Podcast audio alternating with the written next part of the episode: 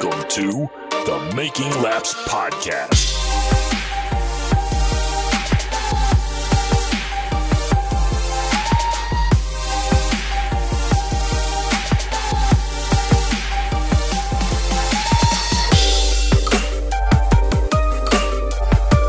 Hello and welcome to this edition of the Making Laps podcast. I am your host, Brent Gleason. Alongside me is my co host and brother, Jesse Gleason.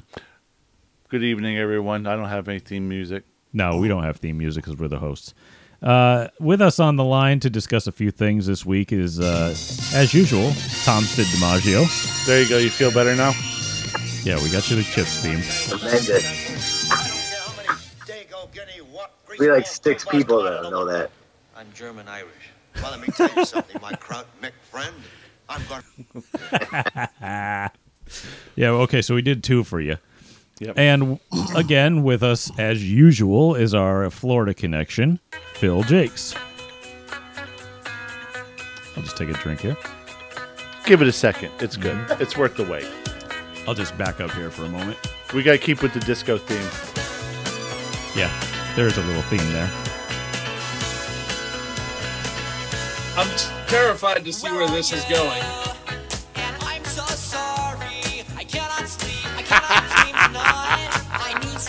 Where did you find this?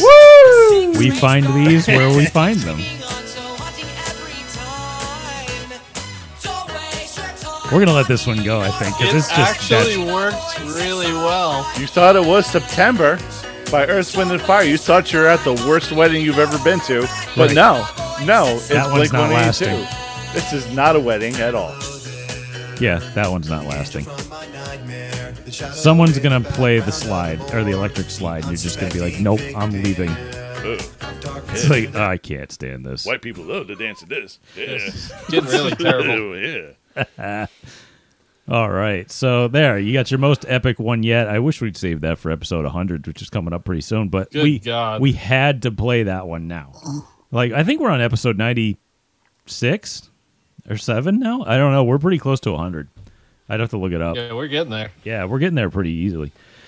All right, so we do a usually, big celebration for that, no? The hundredth episode. I don't even know. I should have planned it, but it's in like three or four weeks, and I haven't done anything yet. I haven't figured it out. Well, I was hoping that we'd be canceled by then, but We haven't been canceled I'm yet. It's I mean, not- it's not there we got yet. like 36 viewers now, so I know we can't disappoint that handful of people, which we appreciate greatly.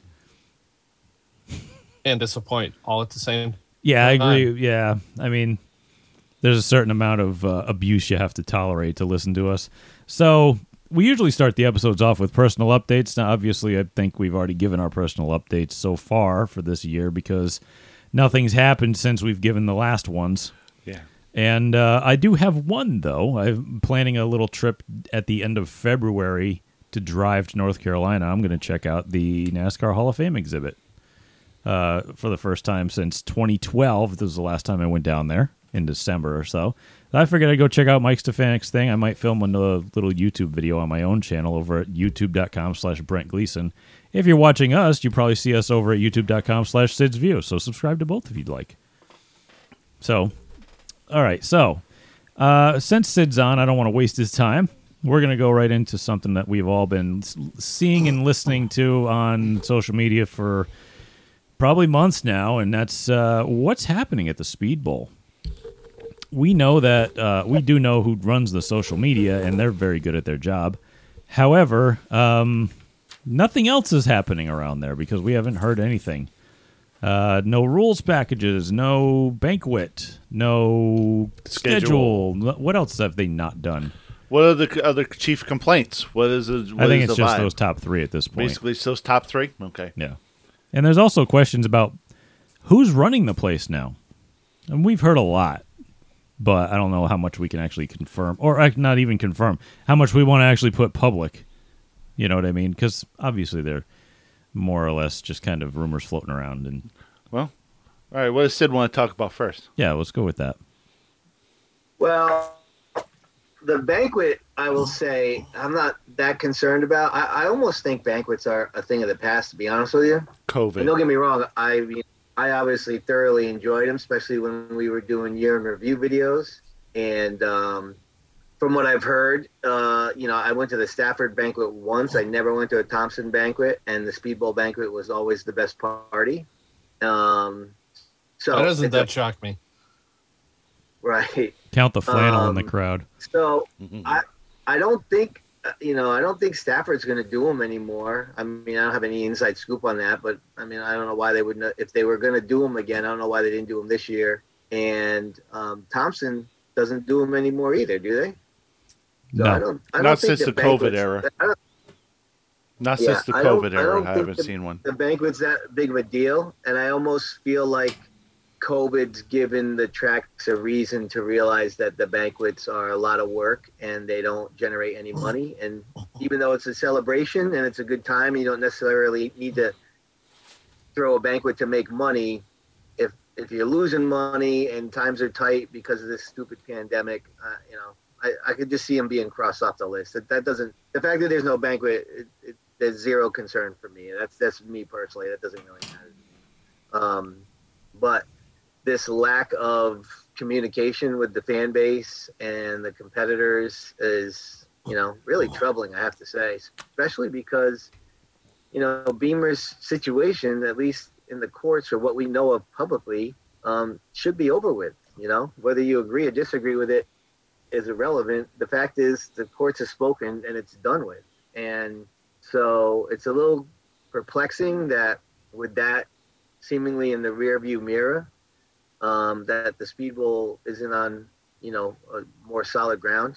And, and I mean, I can only speak for myself, but it's really hard to not, not think that the speedbowl is just not a priority for Bruce for whatever reason. And that is just like, a, that's a crusher, man. I just don't get that. I don't, I honestly don't know why that guy owns the track because he doesn't seem to really put in an effort to, you know, everybody can say, oh, he's put all this money into it and but Okay, that's great, but it's it's late January. We have no schedule. There's been no communication about the rules. There's been nothing.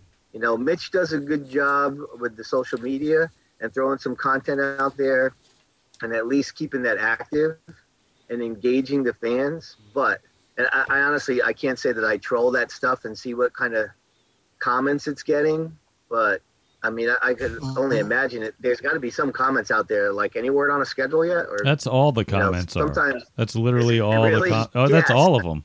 That's all they are. Is where's the schedule? Where's the rules? We're gonna go to Yeah. Thompson or Stafford. Where's the schedule? Where's the rules?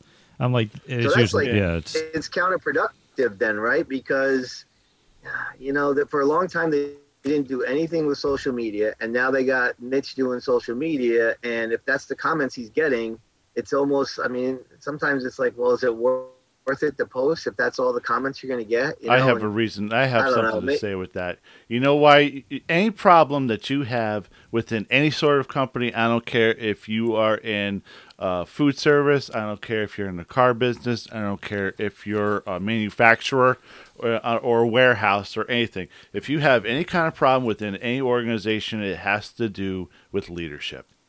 Leadership, and it all comes from the top. Okay, I, I can't say if it's any firsthand knowledge if it's Bemer. I can't say if there's anything with the general manager because, like it or not, with the Speedbowl, there's never been a weak leader. They've all had their good moments. They've all had their bad moments, but there's been definitely moments where leadership with the Speedbowl has been gone, has been weak. Uh, locally, with the racetracks, Thompson has had the Hoenig family. Stafford, they also had Ben Dodge for a short time too.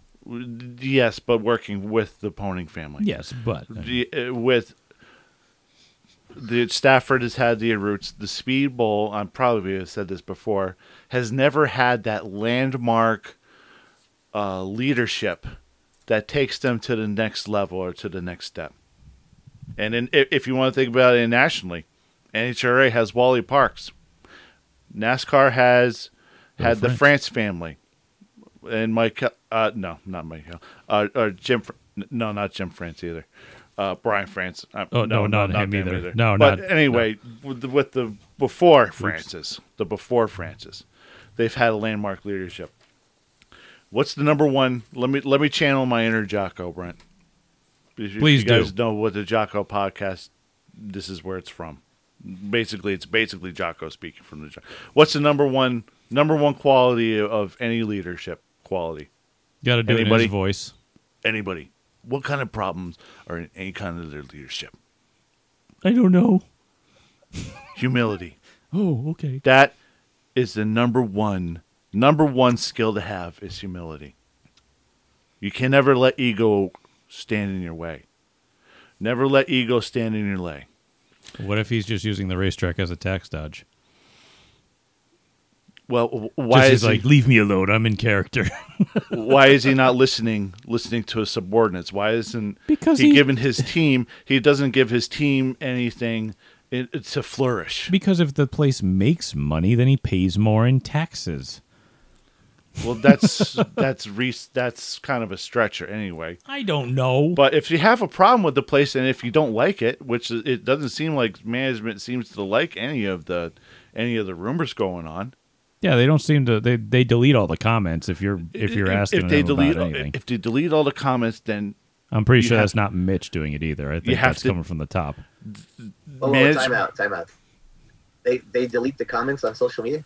That's what I was told by a few people at least. They are like, "We, we commented on this and now it's gone." Yeah, that, that I- is so lame. I'm sorry, man. That's isn't it lame. isn't it lame? Does that Yeah. did that not violate what I just said about humility? yeah, it's the anti of that. It, it did. Hmm. If you have a problem, I- you have to you have to take ownership of of the problems and say, okay, what is it that I failed in? You have to detach, look around, look around and and see what you can improve in, what you can listen from other people, your subordinates or the fans or the racers. Listen, take it all in, and and, and run with some other ideas that all don't have to be your own. Okay. All right. So what happens if you wear an eye patch? You only get one perspective, right? Or you just have one eye. You only have one eye, right? and what happens when you only have one eye? You don't have any depth perception. You can't see far enough. I was gonna say you only got one chance left, but uh, That's true. that's why we have. You have depth perception. You have vision problems, and that's what it is. And it seems like what we have is a vision problem. I would say no, so. There's no, yeah, there's no vision. There's no vision. I, I hate to say that because That's No. Ray Charles over there running that place. There's no there's leadership. people there that are, yeah, there's the people there, and we all know who they are that are putting in the effort to keep that place going. Um, and thank God But it's not a knock on them. It's not their job to have vision. Uh, but there's nobody. He's, he's, you know, Monahan had a good vision, but there was other things that Sean, uh, you know, either wasn't good at or didn't want to do that, you know, kind of spelled the end for him. And um, you know, no disrespect to any of these other people that are running the place. Um, they either don't have a vision or whatever vision they have, Bruce is not enabling them to move forward with it. I think it's a combination of the two, and it's just you know it's just sad because I get so tired of hearing this. You know, um, I feel like we're in this place where you know you can't say anything bad because then you get all these people that get on you. Oh, you can't say anything, or Bruce is going to shut it down. I can't stand that rationale. It's just to me, It's not mature. accepting of the bare minimum. It's like well, just give us the bare minimum. Just open the gates and, and we'll just come and race and we don't care about anything else. And okay, that's fine, but the, the place is never going to thrive. It's never going to meet its potential. You know, there's, there's owners and operators of other tracks in the region that have said the Speedbowl has the best racing, yet it's the worst run track. I mean, I mean it's, it's ridiculous. It's, It's, it's, it's a it's a problem so- with leadership, and a leader that wants to take their ball and go home like that. That's childish, a very immature thing. If that were the case, very, and it doesn't make anybody that works in the racetrack. It doesn't make them want to go out and go above and beyond. Uh, upsetting, risk upsetting the boss with any kind of thing or idea or comment. They're only going to have to be able to really do the bare minimum just so that they can keep the noise down, keep the noise from going Yeah. away. You, you can't have a Let me- leadership let like that. Leadership is a big problem. Let me play a little bit of devil's advocate, though. Is it he wouldn't have spent the money on the fence, and and the grandstands and repaving the whole midway area and all that. And granted, he hasn't finished all of that stuff, but he wouldn't have spent that money if he didn't care. So is it that he doesn't want to, or he doesn't know how to, and he's too egotistical and narcissistic to ask for help? Can I be negative like usual? And Sure. say and say that the more money that he spends is the less he has to pay in taxes once again. And it's like these improve- Right, but- these improvements might have been mandated. We don't know that. Well, Yeah, yeah, he opened up a big can of worms when he tore down the grandstands. That was probably the the, dumbest thing they did. I, I just feel, I, And and I tower. wasn't in the inner workings. I just feel like that was not well thought through because they didn't seem to be prepared for all the stuff that you know domino effect with the town and zoning. That that knocking that grandstand down, crush. It just seemed like they weren't prepared for it. I mean, I'm still hearing that there's there's no tower because of issues with the town. Like whether that's true or not, I don't know. I know people in the town. I've lived here my whole life. I don't I don't necessarily think a lot of that is true. I just I hate I just I- think I- it's excuses. I just don't think it was it was it was poorly planned. No, Sorry, I, I I agree that that was uh, poorly planned. I just if he didn't want to open that place up again, he could have used the parking lot like he has before for rentals or for storage or other stuff. I mean, he could have generated some income to show something coming in to call it a business still at that point. right. So, I mean, he didn't have to open the track back up. There was plenty of other opportunities for him with that place. Could have just become a junkyard. My other thing about It's the, true, the- but it begs the question: just because you you spend money and throw money at a problem, doesn't mean you have the leadership to have the potential to be fulfilled. Well, and I think that's where I'm going back to. Is it that he doesn't want to, or he's got too big of an ego to admit that he has no idea how to?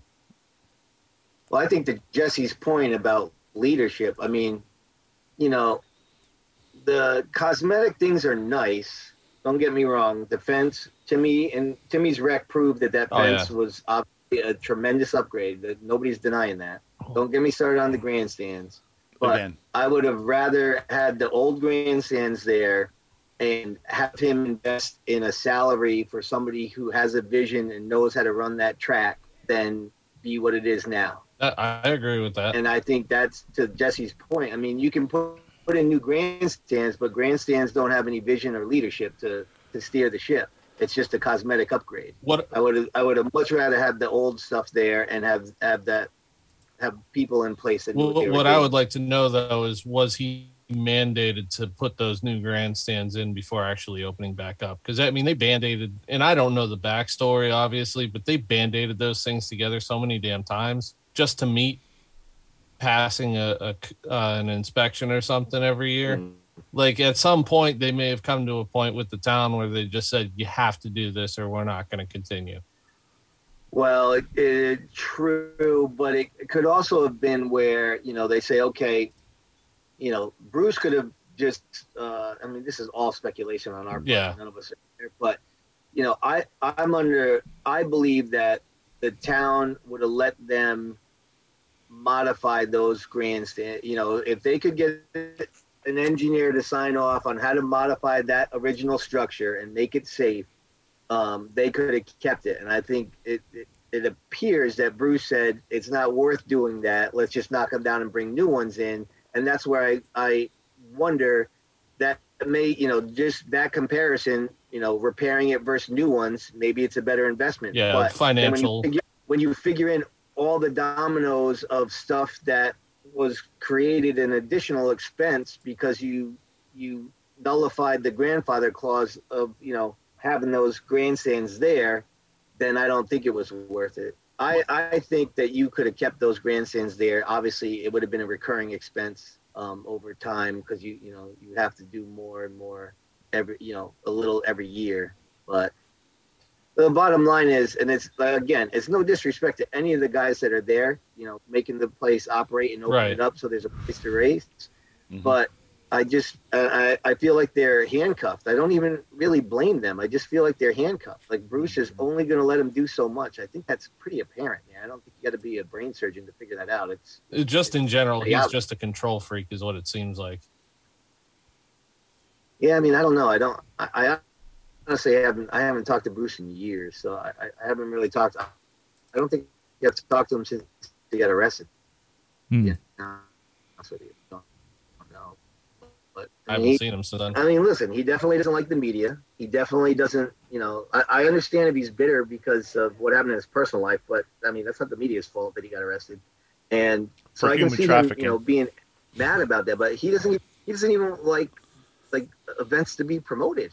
You know, like uh, you know, they have a tri track race there this year apparently, and but they don't have their own schedule.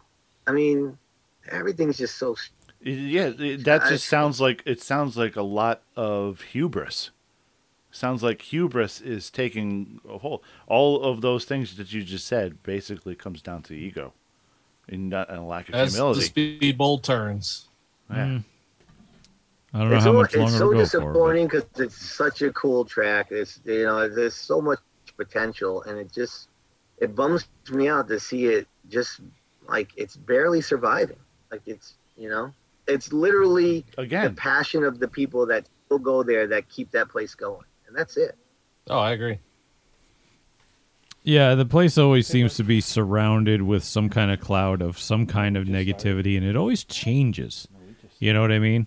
It's it's Right. kind of weird because back before, people were wondering if the place would even open. Then they'd wondered if the place would get sold to somebody who uh, would run the place as a racetrack and not bulldoze it. And then now it's like financially, for the first time, and I can't remember how long, it has a financial future but the rest of it now we have no idea about. So it's like the cloud is always shifting, and it's I don't know what to do to get rid of it. But somebody better buy a goddamn load of sage or something. I don't know what to tell you. Call some What I find religious people up. what or I find amazing is you know like like uh Courchesne had a story that Eric Berndt's going to run their full season there. Like I'm amazed that uh, listen, I think that's great if the track Oh, yeah. opens. I love Eric Burnt. It's great that he's back there. But I got to be honest, if I, if I run a modified team, I wouldn't be spending money building the car. So there's no idea what the hell's going on down there.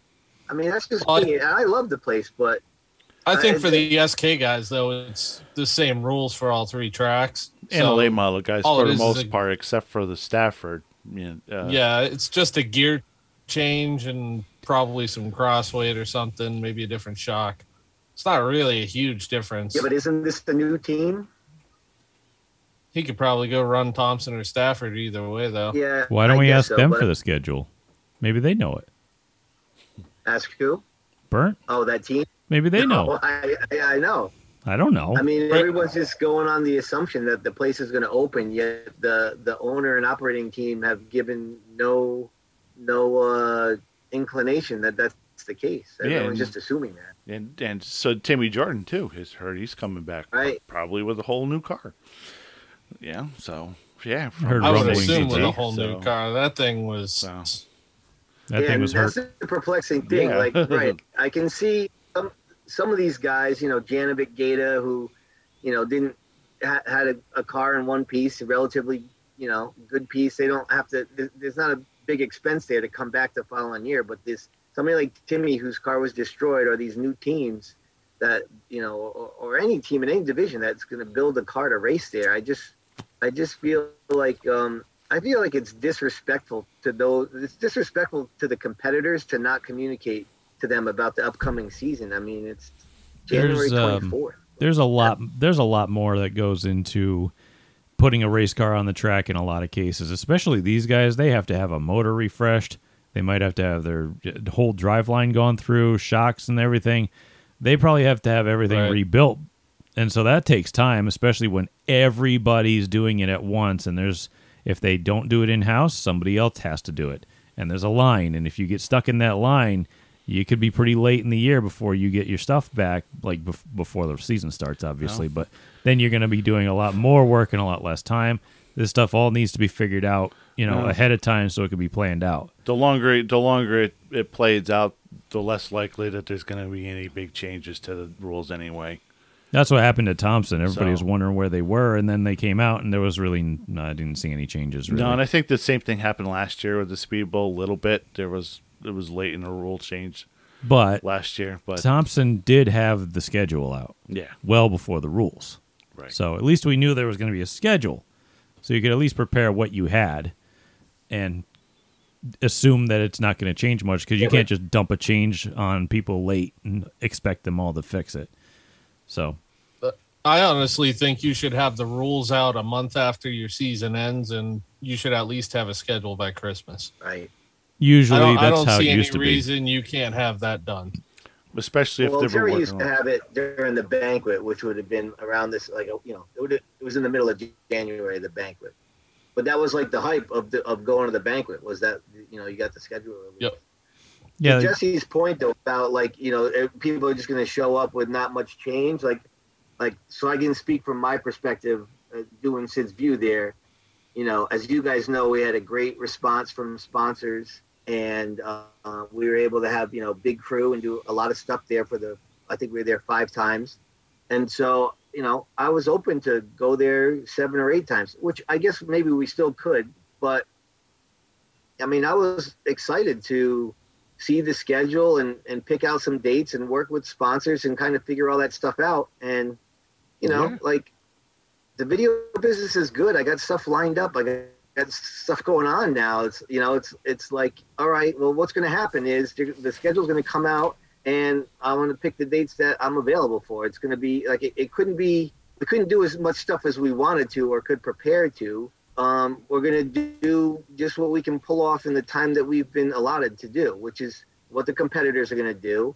And, you know, whatever. You, you could make that argument for the people that show up with the food trucks or the track photographers or whatever, man. The people that work at the track or anybody that wants to help in promoting or whatever, man. It, you know, there's there's a lot of that of just like, okay, well, hey, it's the first week in March. Hey, we're going to open in six weeks whoever can come aboard and help us run, let's go. And we'll just, you know, okay, that's fine. And we'll pull the season off, but you just miss out on all kinds of potential. And, you know, I feel bummed that we could, we could plan to do some really cool stuff and blow it out of the park with some of this video stuff, but I'm not putting the effort in there if I, no one's going to communicate to me what the hell the schedule is going to be, you know? Yeah, and, So, and I on mean, their end, bummer. uh, how are they supposed to get uh, market sponsorship for any big uh, big events? Is there going to be a Wings and Wheels? Who's it going to be sponsored by? You have all this. You should be preparing all of the all of the uh, marketing uh, for Yeah. ahead of time too, so that you can make a few extra bucks, put a big purse out there, bring even more cars. Everyone makes more money, gets more entertained. All this could be avoided if they got their ducks in a row. Well, to, got this done your what you just said to me, Jess, is the perfect. Uh, you know, if, if anybody wants to say, "Well, Bruce isn't doing this because he's losing money," or, or blah blah whatever, that what you just said just proves that he doesn't need to do that. the The money to run that place is not an issue, and so he doesn't need to do the marketing stuff because it doesn't matter to him. The dude's loaded. He's got more money than everybody that goes there on a Saturday night combined. He's loaded, and so he doesn't need that. So I don't you know, I get frustrated when people tell me, "Oh, he's going to lose money, Yeah. or he doesn't want to do this," and blah blah. He's got the money to do whatever he wants. He just doesn't want to do it. I mean, that's those, you know. Otherwise, he'd be putting in the effort in the marketing. He doesn't need to because he's got the money to not worry about it. I mean, I don't think that's anything groundbreaking. It's, it's His own little playground. yeah. It's Leadership. unfortunate because we all love the place. Obviously, it just there just could be you know we've been saying this for years. It's, the place is just a it's a uh, it's a bowl of you know un, unused potential. It just sounds like it just sounds like we're a bunch of kids in the playroom right now, and you know we're listening to mommy and daddy fight in the background, and then we're all trying to decide uh, who we're gonna go live with. We're gonna go live with mommy or daddy. We're gonna go to Thompson or Stafford. I'm gonna go live with dad. No, I'm gonna go live with mom. You should come with me. Oh, It's. Let's be fair It's so to sad. Staff. Stafford would be daddy. Stafford's daddy. Yeah, I would say that. There's no question at this point. I mean, I almost think that what staff I mean Stafford just kicking it out of the park with everything they do. Almost, it's unbelievable. Oh, And yeah. that that it actually makes the Speed Bowls scenario even more depressing, just to see how how well they're doing and You know, and Thompson, even though they they you know the guys that run it there are not local, and uh, but I mean their events seem to be they, they seem to be doing well with the events they are putting on. I mean, they're, they're pretty quiet too. But Thompson's just really- Thompson. right. That's all you could say about the place. It just it's there. It's yeah, they Yeah. they seem to at least have the experience and the leadership to run a successful event or events. Uh, They run successful Right. tours. I mean, you can't deny them. So yeah. Thompson's like Speedbowl light in terms of drama. You only have to worry about it like every six or seven years. Un- until they decide to do something else that takes us off the list. Anyway, uh, I don't know how much more we want to beat this horse, but nah. You mean when they cut knock down the mountain and fill up the uh, oval with it? oh yeah, probably that, and they'll pave over top of it. Yeah, we'll start that rumor. How's that? That'll get everybody going. Right, right up. Yeah, they'll love that. Even though we made it up. I heard that's what's going to happen at the beginning of 2023, didn't you? Um, no. uh, I heard it was going to happen this year. They just I'm pushed already it back. banned from their Facebook page, so I heard it was going to happen this year. They just pushed it back. No, Ah, I don't know. like Kevin Harvick's retirement. yeah, right. All right. Anyway, um, I think we should probably move it on from here. What do y'all think? Yeah, turn the page. Pick the pick the bat up and walk away from that poor thing. Oh, okay, so Jess, we have actual. We'll Oof. check it out next week. Yep, we'll see what happens on the drama tube next week. We have actual listener um, participation. Which one should I do? Should I do the listener suggestion or submission? I mean, or should we do the listener voicemail first? Shortest one first. Yeah, let's do the voicemail first. It's All probably right. the shortest one. This looks like it's from a Ryan Waterman, and uh, what does he have to say? Hey Phil, how you liking that Florida weather this morning? And Jesse, we miss you at Thompson. When you coming back? Love you. I'll be back at Thompson when uh, the crate motor stop sucking coming out of the factory. that is fair. That is that is complete. That is fixed. It Is it fixed No now? No more excuses. Oh, I- all That I- is fixed. I need to know. Yeah, but I don't want to get any old stock either. So I gotta know. also true. I gotta. I gotta know. I don't want. Actually, uh, didn't they pull them? Because they- Order it.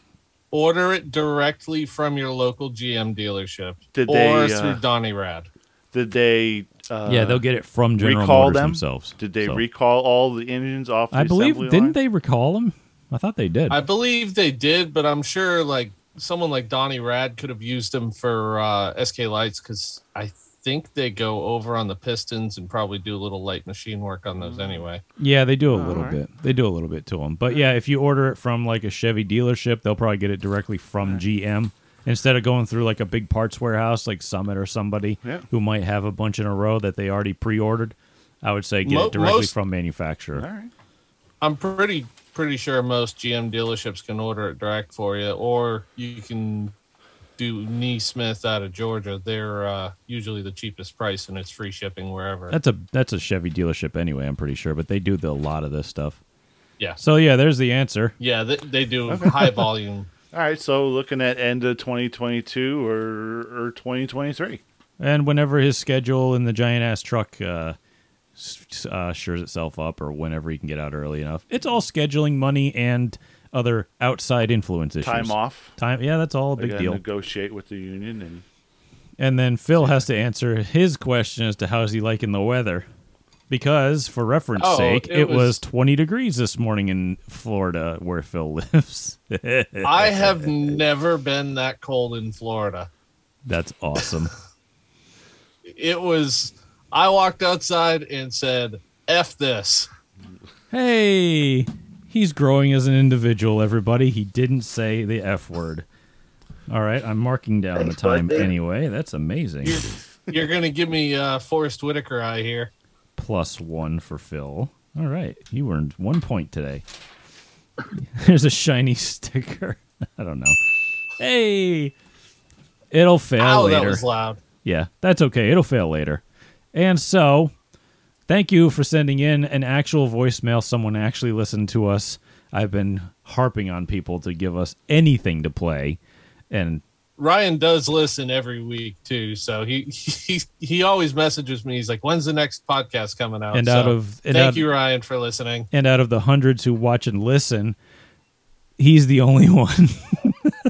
Damn it! So the message is only getting Everybody through on- else just kind of turns it on and walks away. He- He's the only one who paid attention. So, all right, uh, we have a listener submission also from longtime contributor uh, Tyler Owen. Sorry, I couldn't read my notes. English? That's impossible. That's me. uh, he's he asks, uh, discuss on the next show if Waterford should bring back the Wings and Wheels August Saturday race event with, and he lists a few divisions here: SK's NEMA, uh, that new New England Big Block Super Modified Series, and either Tri Track or MRS or whatever. And I'm like, well, if we had a schedule, I'd have an idea of if they're actually going to do it or not. But of course, that's a moneymaker. That's a big event. People always come to that thing. People I would- get jazzed up to see it. Oh God, yeah, that's a big event. What Sid has said already, we don't care if it makes money or not.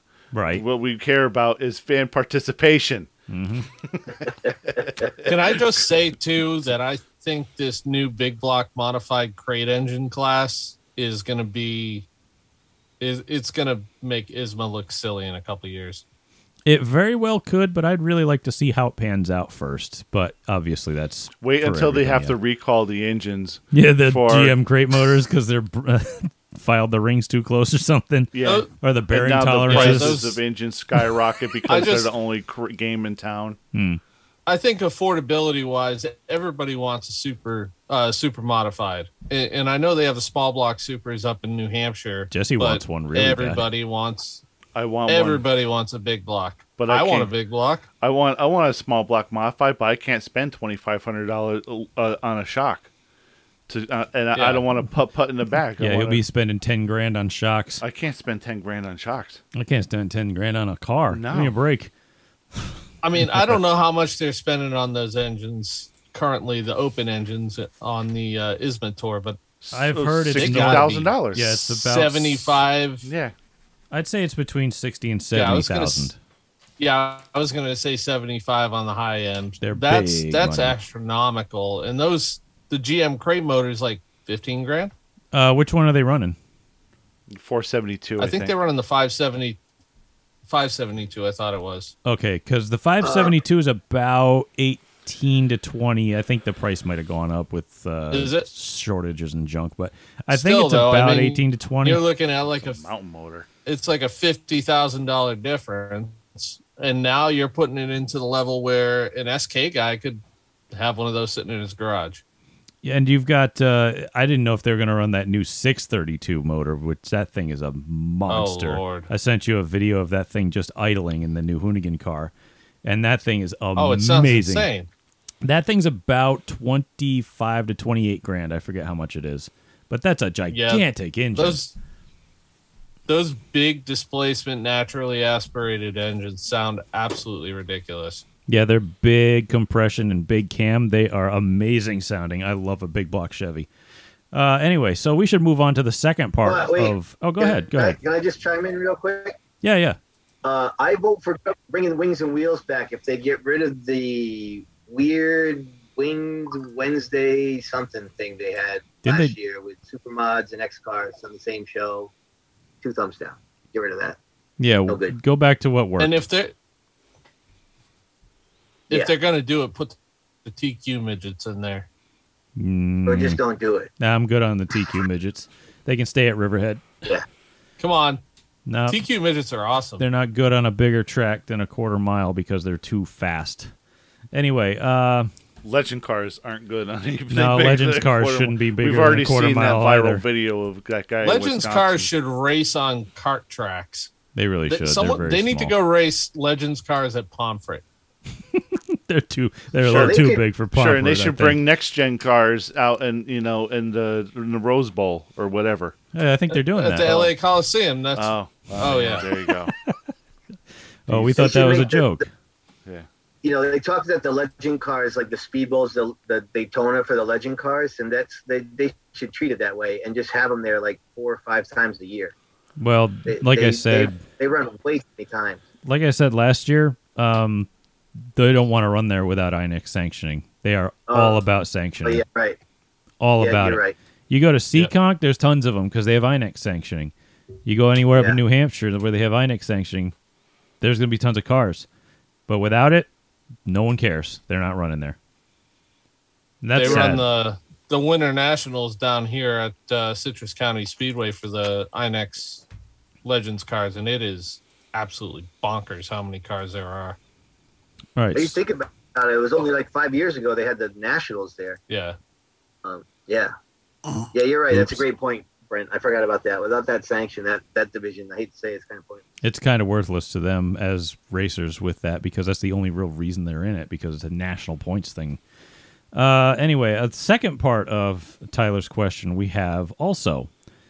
This is a decent discussion point. Uh, why is Geoff Bodine not even on the NASCAR Hall of Fame ballot? He was the. This is his quote, by the way. He was the last driver to lap the field in a NASCAR Cup Series race, uh, which is incredibly boring, by the way. Yes, that was North Wilkesboro. Nobody would watch that nowadays. Oh, there would be so many discussions on Twitter about it. Um, won the Daytona 500, first ever with an in-car camera, which is definitely not true. Uh, Kelly Yarborough did it at least three years before that. Well, there's uh, No- Nor does that matter. Why would that matter? It doesn't That matter. yeah. I'm sorry. It's just I'm reading. Tyler. I'm reading the quote. Sorry, Tyler, but that doesn't matter. I know, I know, I but mean, I'm they've just had saying. in-car cameras since the '60s. But Cale Yarborough won. Remember, that's the famous footage where he puts his arm up when he won. What was that, 82, 83 or something like that? Uh, yeah, '83 and '84, Oh, okay. both of them. But I mean, he both did. years. Yeah. And that was the thing that Dale Earnhardt Jr. referenced. You could hear a noise in the background, and it was Cale making car noises down the straightaway. It's hilarious. like a little kid, like, brrr. yeah, it was funny. Uh, he was. He I actually do. did do that. Uh, and let's continue his quote. And lots of other cup races, um, eighteen to be exact. Uh, let's see. I've lost my place. He brought power steering to NASCAR. Had amazing had an amazing record in modifieds. And He was also is- the he he also uh, was one of the probably the first one to ever have a full face helmet. I believe he was also the full face helmet guy. Can I just be the negative guy like usual? I'm sorry. Don't be like Brent. I'm sorry, Tyler. I'm a negative person. Don't be like Brent. If Geoff Bodine didn't bring power steering and a full face helmet into NASCAR, someone else probably would have. But still, Yeah. someone had to be the first. But someone had to be the first, and yes, Geoff was very innovative by doing that. So that It made the car faster. Yeah, it's because not just you're not driver comfort. No, It's about speed. yeah, because you're at, you're deal. you're able to keep the car more stable because you don't have to wrestle the wheel as much. You can be a lot more finesse. Yeah, you don't Yeah. scrub speed off in the turns. So yes, it was an ingenious idea by him to bring those two in. But again, me being negative, somebody else probably would have done it at some point. Uh, never mind me. Yeah, if someone didn't invent the Hans device, somebody else would have. Big somebody deal. else kind of did. They invented like three different ones at the same time, but the Hans is the one that won out. Um, even though the rest of them were fairly effective. Anyway, um, So here's here's yeah. So he's I- probably not going to be in. Well, here's the thing. I got to keep. But- I got to finish this quote out so we can keep discussing things here. Uh, he says, and I know where he got this from. Uh, I don't know who said it, but he's set a Guinness Book of World Records uh, record for winning 55 races in a single season. And I don't know where they get that from. And I know where he got that info from. I I found it over on uh, encyclopedic page that takes donations. I'll just say that. Racing reference. Uh, Wi- uh, Wiki, racing reference. No, Wikipedia says it. But you look at you Google it and it's Poopinpedia. yeah. I'm 12. Uh, I um I googled it, and a bunch of different websites also list it as like PR stuff. Um, but I searched Guinness World Records and I couldn't find it. Um, it could be for NASCAR victories, but I found articles that said that he won races in uh, Yankee All Star League races, which I don't think were NASCAR sanctioned or anything, or had Correct. anything to do with NASCAR results. So I don't know what the Guinness World Record is for, because if it was for short track wins, Dick Trickle won 67 times in 1972. Um, so I don't I don't know if it's NASCAR wins or what or modified wins. There- I there's can't no, even- There's no specification for that. It's it's not NASCAR. It's not short track. It's just I can't- generic. I can't actually. Not even Wikipedia is like, hey, somebody's got to figure this out if that's actually true or not. They leave a little notation on it. So I'm like, I don't know about the Guinness World Record, but 55 wins in one season out of 84 races. That's amazing. Not a bad win percentage. That's amazing. No. We don't have to Yeah, I bring mean, the if- Guinness World Records into it, but we could say he won almost two thirds of his races, and that alone is enough to impress me. It's like holy crap, or three fifths. I don't know how much it was. I mean, I want to. I don't want to poo-poo the, the record there, but I mean, if you, you know, you talk to people that were around in that heyday, like I have. There's, there's uh, question marks with that car. We should say.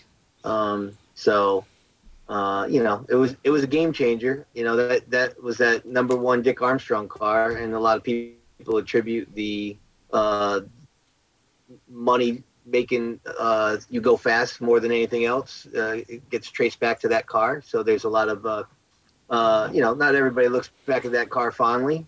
And um, Bodine also was not, you know, a very, uh, he was abrasive, you know, especially in that era opposed to, um, you know, a guy like Ronnie Bouchard, who kind of really had this, you know, all American boy, kind of, you know, very photogenic, fan friendly guy. Geoff Bodine was more of a, I'll show up, kick your ass, and I don't care if you like me or not. See you later. And, yeah, I mean, um, it, it wasn't like Cook or Evans or, uh, yeah, like you said, Ronnie. I mean, yeah. those guys were actually approachable. I mean, Bodine was kind of an asshole back then, to be fair, Right. but. Um, I mean, he did win I mean, races. On the and- NASCAR side, I mean, eh, 18 wins, one of which was the Daytona 500. Um, yeah, he won Daytona 500 in he moved 86, to I be in believe. the Hall of Fame. Yeah, no, he he's more than that he's, to be in the Hall of Fame. he's got uh, 18 Cup wins, six six uh, Busch wins. He's got three IROC wins. He won an IROC championship. Yeah, He didn't win the Cup championship. He never won the yeah, he's Xfinity not it. championship or the Truck championship He or doesn't, an ha- ARCA he doesn't have a NASCAR championship. He's I got no. think. He's got no NASCAR championship. I don't think he even won the modified championship because I think he was pretty much out of modifieds by the time the tour he even was, existed. He was already in. He was already in Cup by the time the tour started. Yeah, was and even even his- before His even first when Cup year was 1979. like even before the tour when it was just NASCAR modifieds when you know Richie Evans and Jerry Cook were kicking everyone's ass. I don't think he won one of those either, did he? No, no.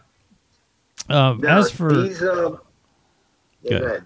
As for stats, uh, yeah, I looked it up and Jesse was correct. It's 18 wins, but I mean, he's tied with guys like Ryan Newman, Kasey Kahne, Harry Gant, uh, and Neil Bonnett.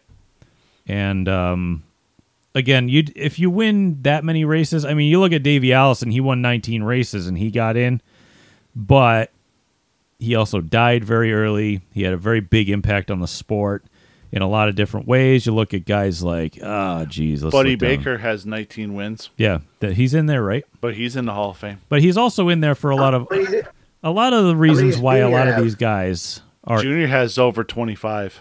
Yeah, he's got at least twenty eight, I think. Um, Gotcha. Junior's got Xfinity championships, though. But a lot of the reasons why these guys and their win totals get them into the Hall of Fame is what they did outside of racing. Like Junior never had a championship. He had decent stats, won two Xfinity championships, won what, two or three Daytona 500s? Yeah, he's won a lot of big Um, races. You know, I he's mean, won a few big races. but it's for their And- and contributions. He was, the, he was the face of the sport for like 15 years. Yeah, yeah, that's that's a big deal too. and Buddy Baker well, and also. that's- Buddy Baker won. did a lot of stuff outside the sport. He, like he in- won the in- 1970 Southern 500, two World 600s in a row, the 1980 Daytona 500 win at the highest, fastest average speed ever, which will never be broken. But he did and he was, and he was the first in. Uh, he was the first car stock car to run 200 miles an hour. He also did a lot for That's the a big sport in uh, Broadcasting. broadcasting. So those So are big differences when- between him, Geoff Bodine, and Harry Yeah. Gant. When you're an ambassador for the sport, it weighs heavily on your pick to be into the Hall of Fame. Now, Ned Jarrett is a Hall of Famer, correct? Oh yeah, He's a first NAS- year. I believe First he year. was a NASCAR champion as well in '60. Correct. two year, no 61 and 65. Okay, so he's a two-time champion. He sold. He didn't he- race very he- long though. Yeah, he sold uh, Wendell Scott, Wendell Scott's first race car, which is his That's right. 1961 championship car. Yeah, that's right. And he didn't race that long in the grand scheme of things. No. Uh, and but he did a ton. He won 50 sport. races. He did win 50 races. That's a good amount. But they did race a hell of a lot more back then. So, but it still had to be pretty good. So he did a lot for the sport in the broadcasting sense for God, 40, 50 years afterwards. It wasn't just broadcasting; it was Yeah. also with sponsorship and. Oh, God, you yeah, he did a ran lot. Hickory Motor Speedway, and Edger also helped a ton of crew members and drivers get into the sport. That, Yeah, it was his contributions outside of the driver's seat that got him in. Plus, he had a pretty damn good record. So, I mean, you got guys who might you might forget about, but like, like I said, again, we're not really Well, and what's what's the name of it? NASCAR Hall of Fame. What's the last word there? Fame. Hey, the NFL. Is Geoff Bodine? I mean, I get it that we know him because of where we are. Mhm. But if you walk up to a current day NASCAR fan and you ask them who Geoff Bodine is, they're not going to know who it is. Most NASCAR know fans who are Nick stupid, Jarrett is, though. Benny Parsons. we have a lot of They'll dumb know fans who out someone like. I I honestly think Jimmy Spencer will get in the Hall of Fame before Geoff Bodine does. That's going to be a long way down the road, though. I think because, Well, I agree, but I'm saying like but I did Jimmy like Spencer did all the TV stuff, and people know who he is, and he's a big personality in the sport. I loved it when our- he won a tour championship. Yeah, That's true. He did.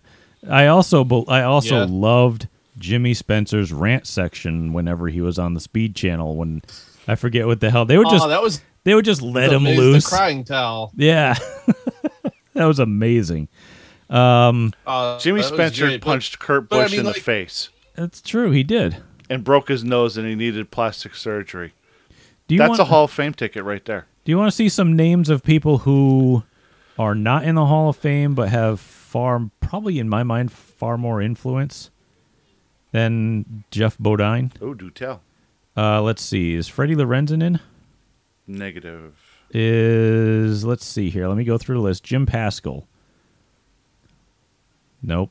Uh, Bobby Isaac. No.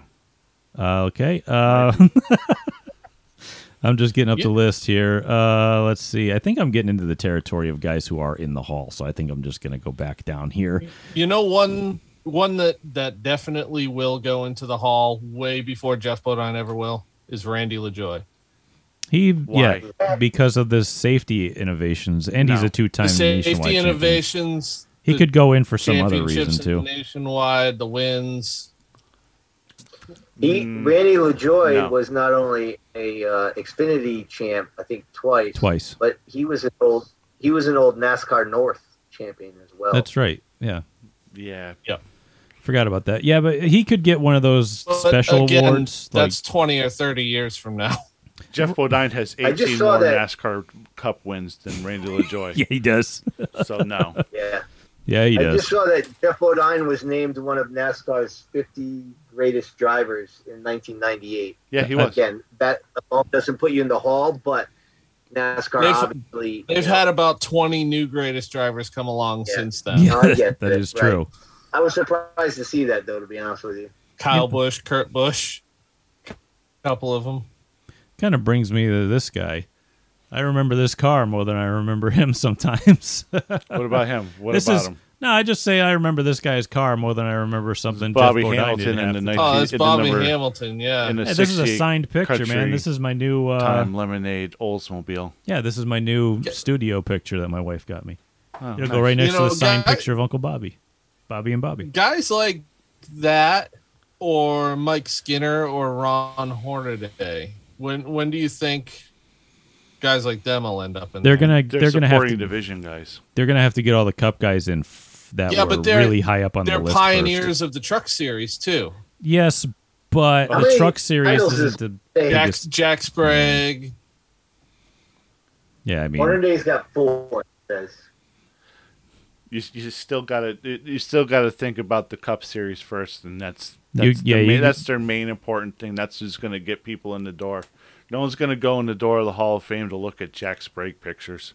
I mean, you'll get some, Nobody's but gonna gonna really go in the, the door of the Hall of Fame, and I'm gonna piss off a lot of people saying this, but to go, go look at uh, Bannock and Richie. Richie yeah, Evans. 100%, you're 100 percent right. We care about it because we live in modified country. Yeah, I'm You going down to North Bill, Ca- but, you know, Well, Yeah, yeah, but but those are like that- regional. those are that's a regional regional names. But I mean, I wouldn't go down there to go look for Lee Pulliam, but he should probably be in the Hall of Fame as a short tracker. But we have we have pi- pioneers of the Cup Series in, in the Hall of Fame, right?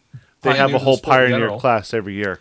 One Yeah, but again, for the pioneer class. Again, you'd have to be amazing in a support division like Jerry Cook or Richie Evans or Mike Stefanik. or Lee Pulliam or, or- Ted Christopher. Well, the guys that are actually in the Hall of Fame, I'm talking about. oh yeah, yeah.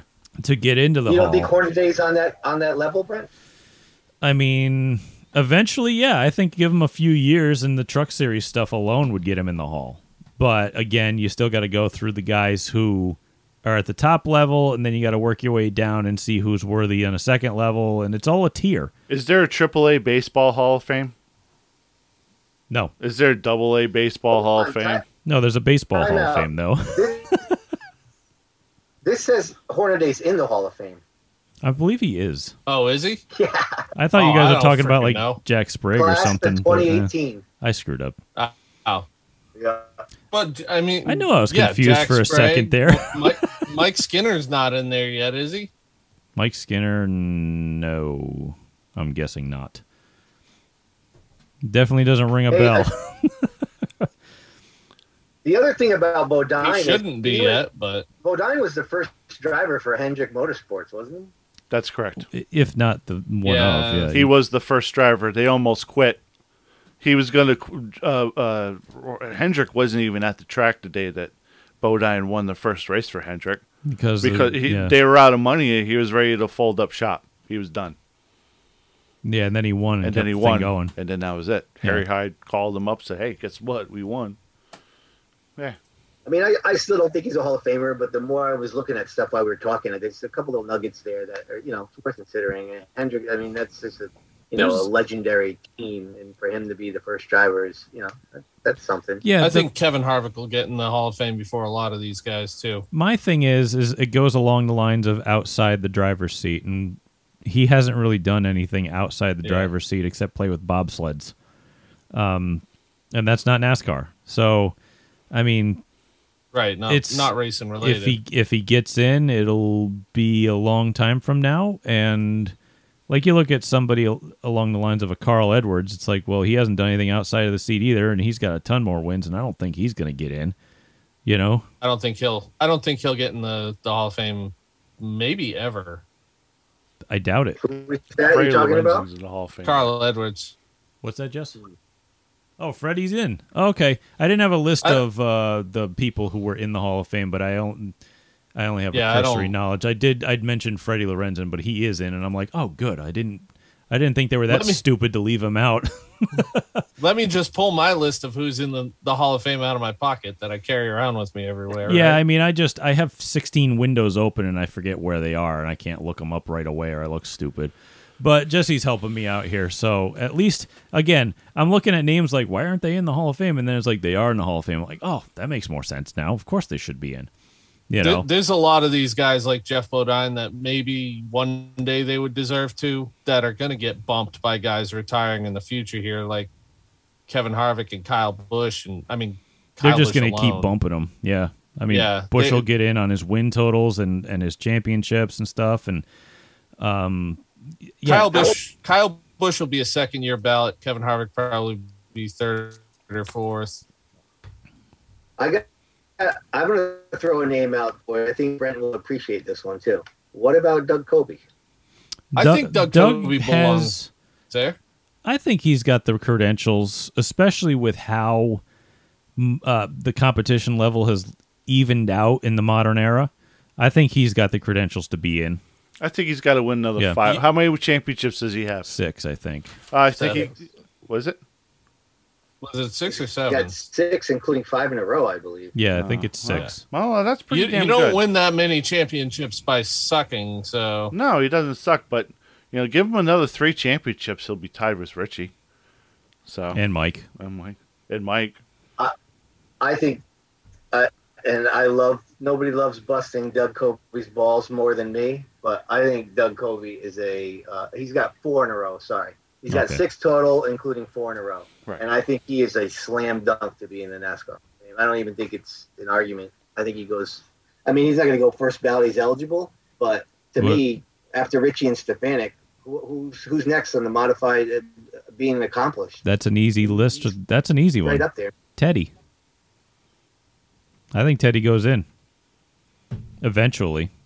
Maybe not soon, but Um, eventually. I think you're right, but and I hate to say this because you know it, it's Teddy, but We're getting hung he's today. got he's got one tour championship. hmm Coby's got six.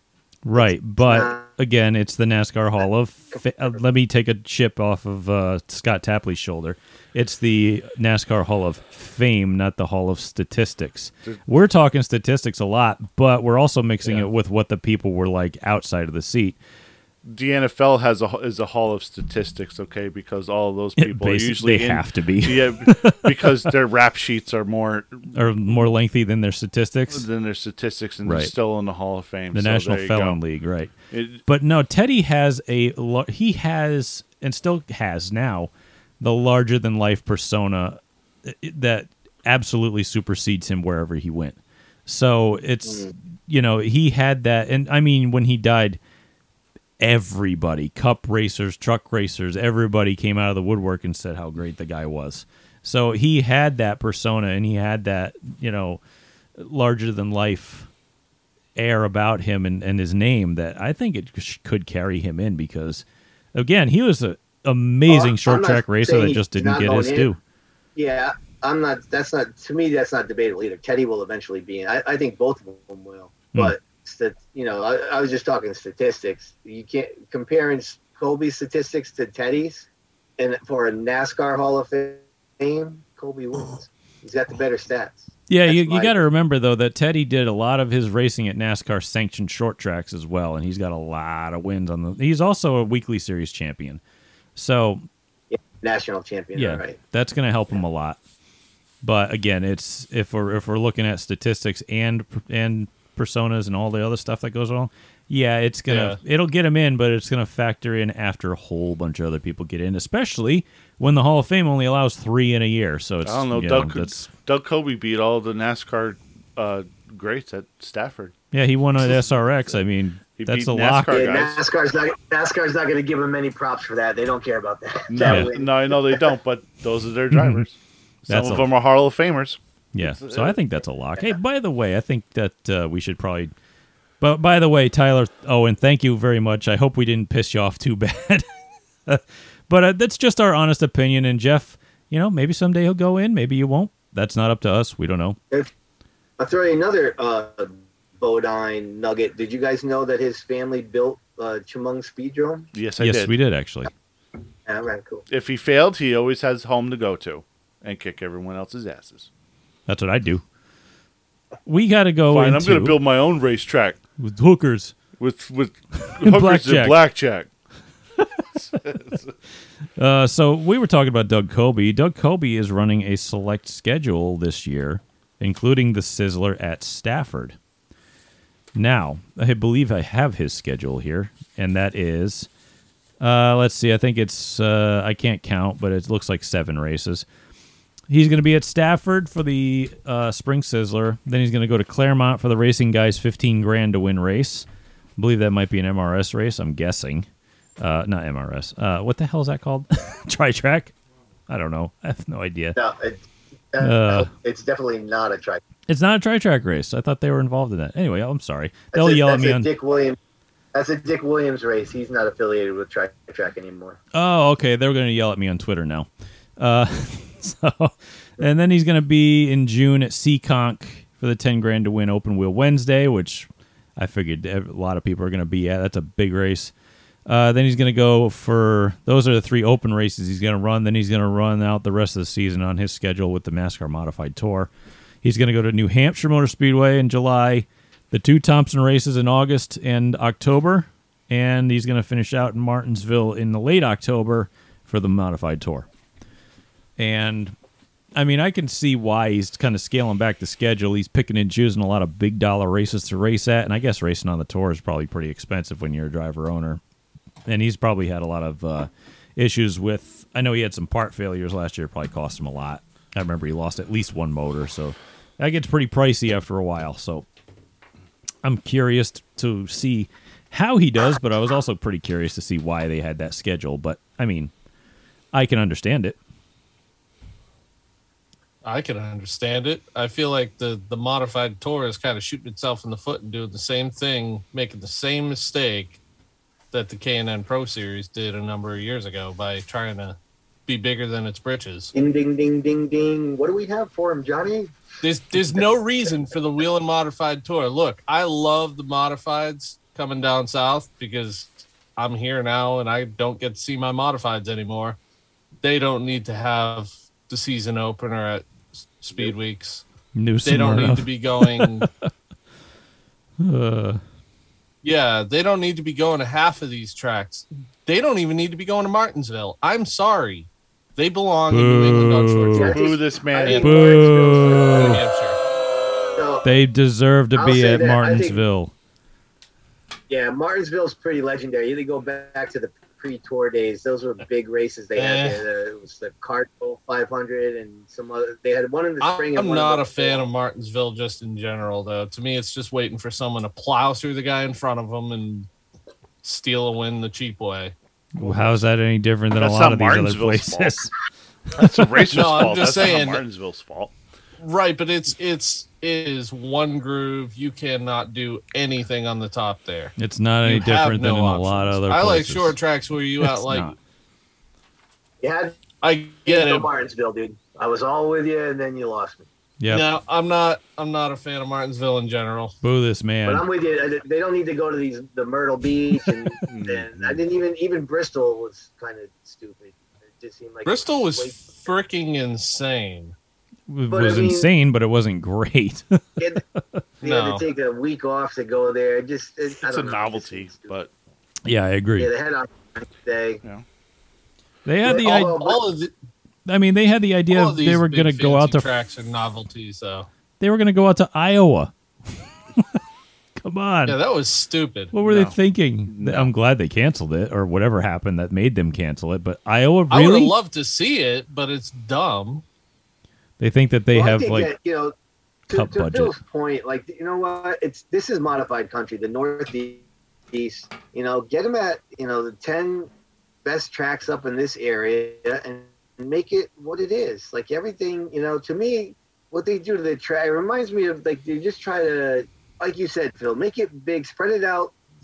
It's like the football games they put on Nickelodeon and have green slime splash in the end zone. Like, why? Why are we doing this? That's the- stupid. that's right. know, or like Yeah. you know, just play the game. Like we just got to do that with the cup cars. and let people watch it. It's big enough. Like It's no different than what NASCAR did with the Cup Series. It got away from its core group of fans, and it Yeah. just it self destructs. yeah, the Busch North was awesome, and the K and Oh yeah. the K and N series is not awesome. No, Every time the Busch North Series would come to Thompson when I was a kid, my parents would take me there. No Yeah. matter what. Didn't matter what time of year it was, what day it was, didn't matter. We were there. those races, Same thing when we went to New Hampshire. they were great back in the early 2000s and Yeah. late 90s and all that stuff. And I mean, they had the lifers, they had the Andy Santerres and Kobalux and Jamie Stub Albee and Stub Mike Fadden. And, Olson. yeah, and, Ricky Craven. When yeah, they, they had all these guys. when they came back to the bowl in the early 2000s, those events were just as big as when the tour went. That was a packed house, man. I, I remember Ricky Fuller had uh God, where the who the hell was that team?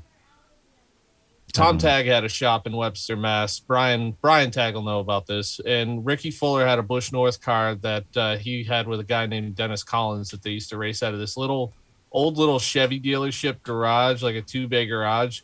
And you're, they're going up to New Hampshire running against these big teams and winning damn races. Like that's what the Busch North series used to be about. Davids and Goliaths competing together on the same stage and running well. It was our. It, It's it- not like that at yeah, all. Yeah, it used to be our late model sportsman division, like in, Yeah. like down south, where they had the late model sportsmen down south. We had our own little late model sportsmen's up in the northeast, and it was regional.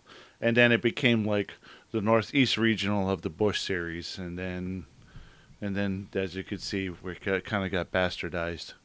After yeah, a it just keeps getting more and more homogenized, and then everybody kind of starts leaving when it outpaces the budget of everybody else. So I don't know what happened, but I can't pinpoint nothing. But I don't know. But it used to be awesome. Yeah, I gotta tell ya, I- stay I was- within your demographic. I mean, I've said this for like ten years, so it- probably doesn't mean anything. But like, I, I've thought for ten years that like in five years the tour was going to be gone, and somehow it's still here. But I don't get why, because it's, you know, it's got it's still got a little cachet to it, but you know, Well, I, I feel like I feel like the Tri Track has a chance to capitalize on what they're doing wrong. You know, Well, and that's what I was going to say too. Is they're not the only show in town anymore. Right? People have options, and most of these options pay better, and they treat the racers better because these smaller tours around New England have that small town feel. Still, you can walk up to the owners and the promoters of the series and have a conversation with them. Yeah. Granted, you can probably do that with Jimmy Wilson, but you're not going to go to Jim France and say, "Hey, I got a problem with how you're running NASCAR." to expand upon your point, uh, Phil, the MRS and the Tri Track series, they are the working man's modified tour series. Absolutely, absolutely. Well, Well, the MRS, I, I, I, the MRS now to me is not. I, I thought for a while there, when like those last couple years we were doing Sid's View, I thought they were if, on the same par, if not sometimes better than the tour. I don't think that's the case at all now. I, you know, The- yeah, they're to the- but to me they are just like they're the Vermont and New like a Hampshire. club. they're just a club. Yeah, Vermont, no- New Hampshire regional. I think that's the way Bateman wants it too. He doesn't want any glitz or glamour of that. And Tri Track now to me is what I thought MRS was going to be. And um, Tri Track is outstanding. yeah, I mean they they get the names and they pay big money. And um, MRS is still pretty good too because it, it's it's a good entry level tour series for the modified guys. Like I know a couple guys that they tried to take the step into the tri track and they realized, holy crap, I'm way above my head on this. Well, you can drop down into the into the MRS and the competition level isn't always as tough as running against Matt Hirschman and Doug Coby. So you kind of get a feel for it. You get to feel out the car, understand, maybe steal a win and feel like you're awesome, and then use it as a stepping stone to go up to tri track or even the modified tour if you want. Now I know that the NAS, all of NASCAR in general catches flack or shrapnel on this show all the time, um, but we do know that if that without NASCAR, it would really, really damage short track racing and all racing in general. But they also, in our minds, they also need to know what they're doing wrong, how they're screwing it up, and that they need to be taken down a peg or two once in a while so that they can figure it out and a lot of their regional tours failing should be them taking one on the chin and figuring it out but the problem is is i don't see them doing that. And i think they got to a point where things were so good that they just felt like they could do whatever they wanted and it was going to work because it seemed to be working anyway. And it, everything just kind of suffered for it and then they just kind of stayed with their name being the biggest draw that they had and it just didn't work anymore and they just never changed it so i don't really know what the fix is and um, you you've said it before. They're pandering to a fan that doesn't exist. they're, Yeah, they're that's the pandering to somebody who doesn't care yeah yeah, i don't know what the fix is there's a lot of different things that are wrong and i can't touch them all here uh, it's for the people who actually participate They to know don't. Yeah, about and- yeah. They're they're doing that. There's, like I've said, be a thousand times, no strong leadership or vision. Kind of the you same know what thing. par- part of the And- fix is? Hmm. Look at what they did with the renderings in North Wilkesboro. but they actually So, but- listen to us Go back to what people want and what NASCAR love also doesn't know how to compete. well that's not nascar either that's mostly smi doing it but maybe they could right, take some but cues they're off all of in the same boat. They're They in the same to each business. It's all the Yeah. same business. We can call them NASCAR, and we all know what they're talking about.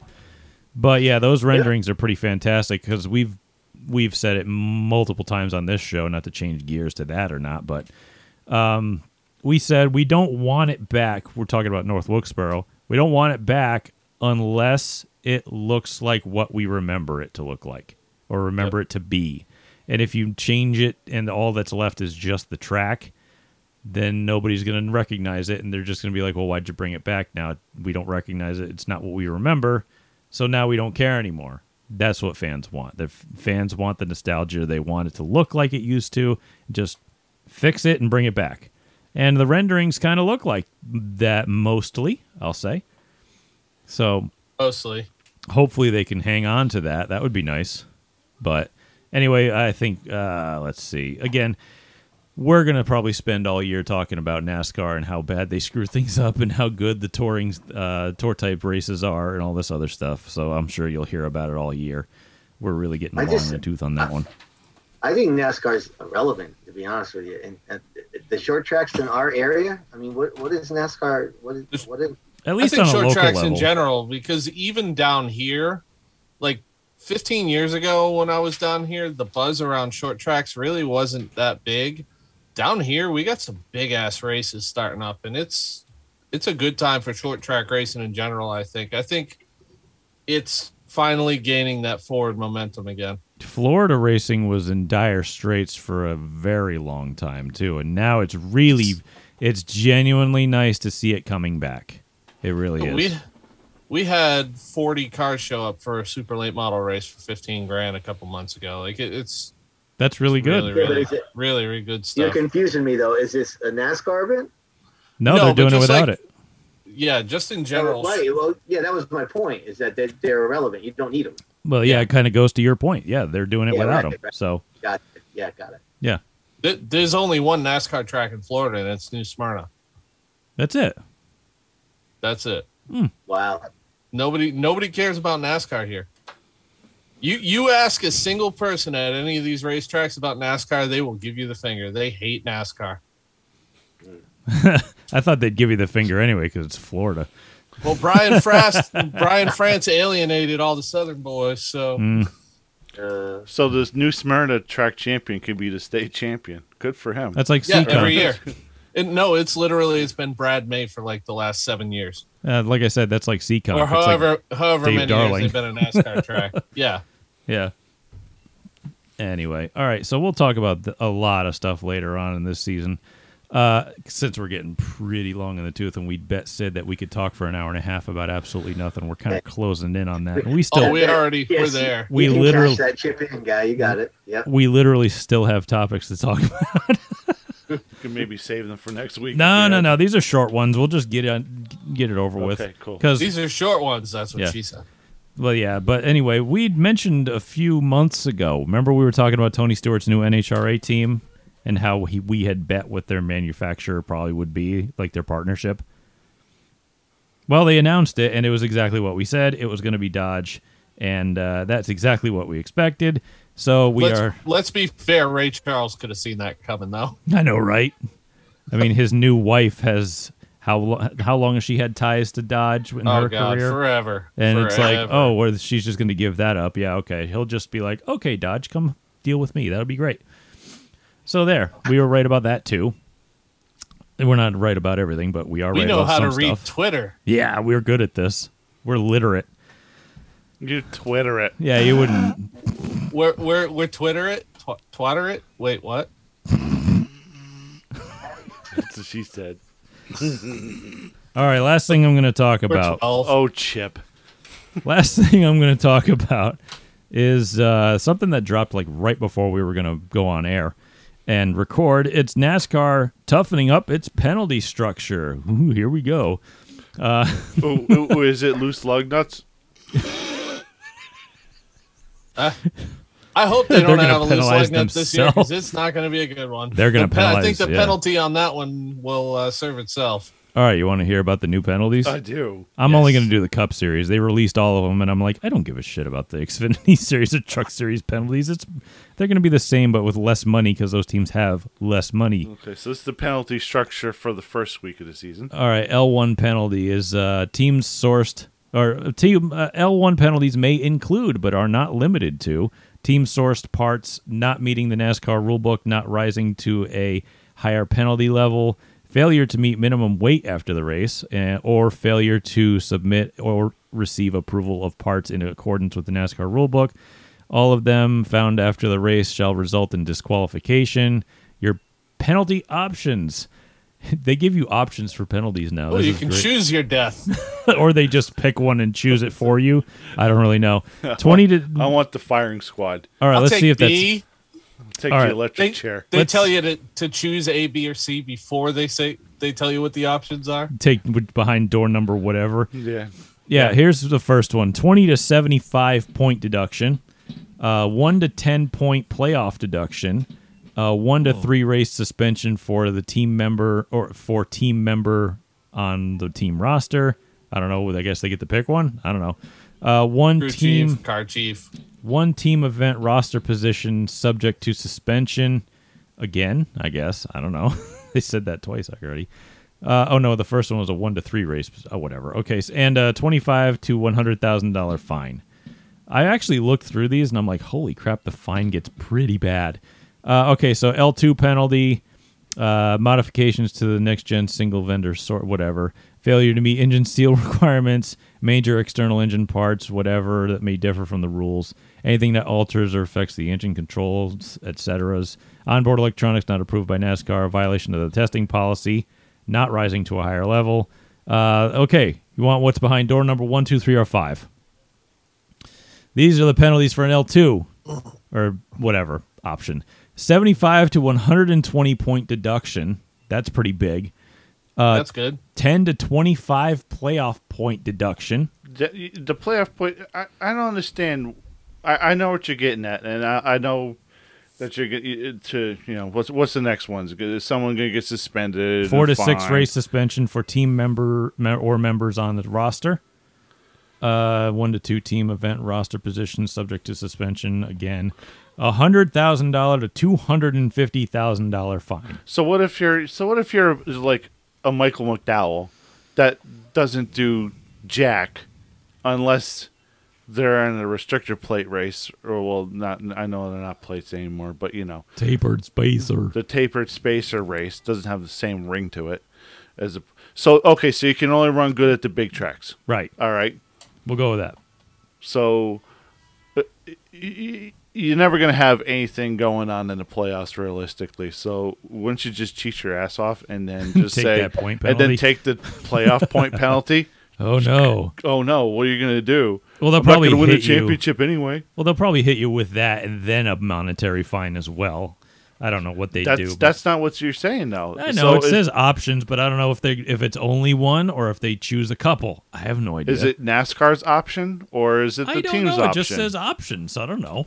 I don't think the team would get the option. That's for sure. Uh, knowing NASCAR. All right, let's go to the highest level of penalties. Go ahead, Phil. Yeah, you wanted something? No, I'll, I'll say it after this. Go ahead. All right. This one's good. L3 penalties. Uh, counterfeiting or modifying next gen single source vendor supplied parts and or assemblies sounds like communism. I was I was waiting for that one. I beat you to it, Jess. Engine infractions, cubic inch displacement, compression ratio, long block assembly, and or internal parts not meeting the rules. Uh, engine performance enhancements, e.g., nitrous oxide, vacuum leaks, etc. Ooh, Ooh. We're starting to get now we're getting back into the 70s and 80s. awesome. All right. ECU slash EFI parts not being used as the rules permit, which, you know, it's you could just put a carburetor on it, I guess. But uh, altering, modifying tires or fuel, violating the vehicle testing policy. Here we go. What do you want behind door number one, two, three, four, five, six, or seven? Oh boy. seven options. Seven options. All right, 120 to 180 point deduction. Uh, let's see. What are, their, Jesse's over here gonna have a stroke. what are their point structure? Is it like 50 points to win? Yeah, you basically just get docked five races. Holy crap. All I can't math right, so I don't know how. No, it's not whatever, that. Three All right. races. We'll see Four? how I don't know. long we'll see how long they can keep this c- consistent. We'll see what happens. Uh, 25 to 50 playoff point deduction. No playoff eligibility for driver and or team owner. wow. Oh yeah, I like that. Uh, six race suspension for team members or on or, or member or members on the team roster. One to two team event pos- roster position subject to suspension. I don't know why they add that one in there. Uh, NASCAR could suspend the car number for one race. Does that mean you don't even get to run the race? Huh. Or Probably can't collect owners points. and or a I think that's how it is. Yeah, a two hundred and fifty thousand to five hundred thousand dollar fine. It's a pretty big fine. Damn. That's a big fine. I'm not going to go through the the Xfinity or truck that took way too long as it is, but I just like seeing. Okay, now that you've laid it out, let's see you stick to it. Let's see what happens. I Well, am and, interested. and that's going to be the thing. There i- is number one consistency, like Jesse said. How long can you stick to it, or like you said too?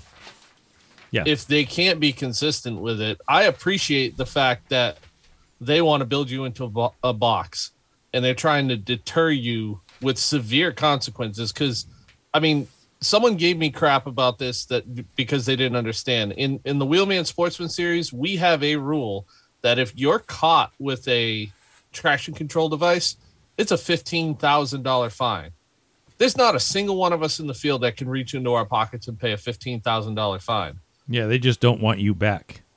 It's a deterrent. Yes, Yeah, that is It's gonna that is the death and penalty. and, and yes, it's the death penalty for jaywalking, but at the same time, I appreciate it because they know they have an opportunity with this new car.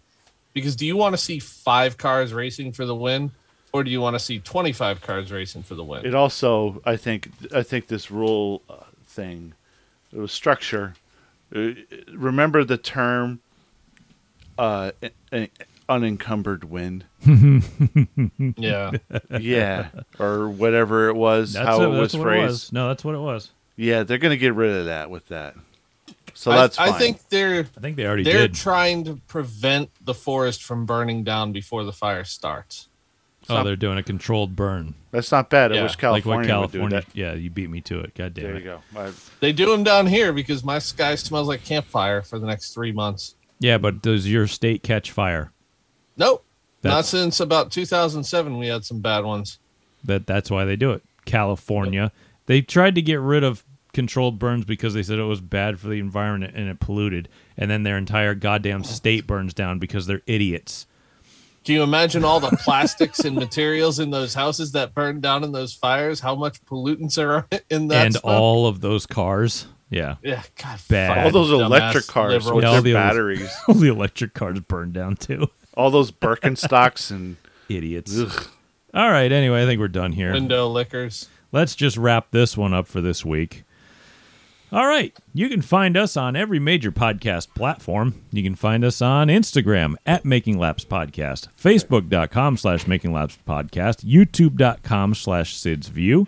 You can send us some feedback at Making Laps Podcast at gmail.com and anchor.fm slash Making Laps and select the message option. If you got a cell phone, it's real easy to do. You can find me on Instagram and Twitter at Brent Gleason01. You can find Phil at At PJX Racing on Facebook, Instagram, and Twitter, and you can also find me on YouTube. and you can find Jesse at PT. there it is. probably. All right, and now Raji, Beep poo poo. how do we end the show? Keep your doors stay down, stay out, fans. Thank you for listening. I'm gonna go. Nope, that's it. You're done. We're done. Oh! oh! No more poop jokes. Thank you all for listening. Poop, poop, poop, poop, poop. Pee pee.